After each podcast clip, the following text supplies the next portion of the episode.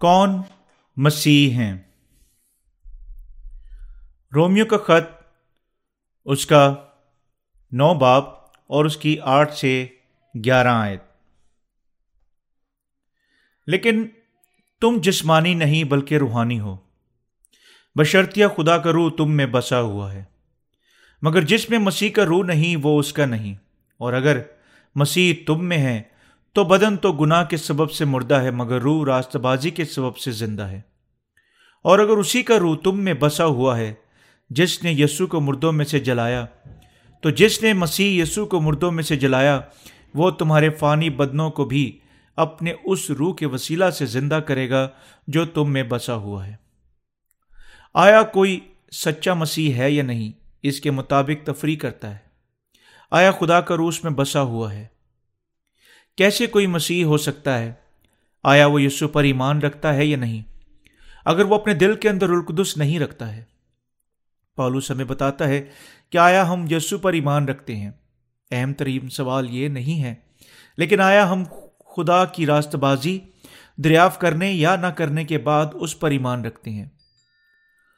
مقدسین سے مطلوب سچا ایمان وہ ایمان ہے جو اس میں روح کے بسنے کے لیے تیار ہے۔ آپ کے اندر القدس کی موجودگی متعین کرے گی آیا آپ مسیح ہیں یا نہیں۔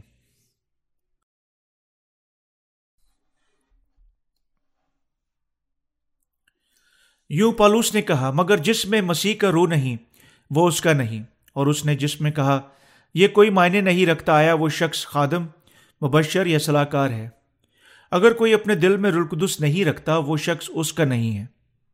آپ کو یقیناً ذہن میں رکھنا چاہیے کہ اگر آپ خدا کی راست بازی پر ایمان نہیں رکھتے، جو رلقدس حاصل کرنے کے لیے آپ کی رہنمائی کرتی ہے، آپ ایک گناہ گار ہیں، جو جہنم جانے کے لائق ہیں۔ اس طرح ہمیں پانی اور روح کی خوشخبری کے بارے میں فکر مند ہونا چاہیے جو خدا کی راست بازی پر مشتمل ہے۔ اگر رلقدس ہم میں بسا ہوا ہے، اس کا مطلب ہے کہ ہم مسیح کے بپتسمہ میں اپنے ایمان کے وسیلہ سے گناہ کے لیے مر گئے۔ لیکن ہماری روح نئی راست بازی حاصل کرنے کی وجہ سے زندہ ہے۔ مزید برا اس دن جب ہمارا خدا دوبارہ آئے گا، ہمارے فانی بدن بھی اسی طرح زندگی حاصل کریں گے۔ یہ ہے کیوں ہمیں یقیناً اس واحد کے بارے میں سوچنا چاہیے جو ہمیں رلقدس دے چکا ہے۔ اگر آپ ایمان نہیں رکھتے، جو خدا کی راست بازی پر ایمان رکھتا ہے، آپ مسیح سے تعلق نہیں رکھتے۔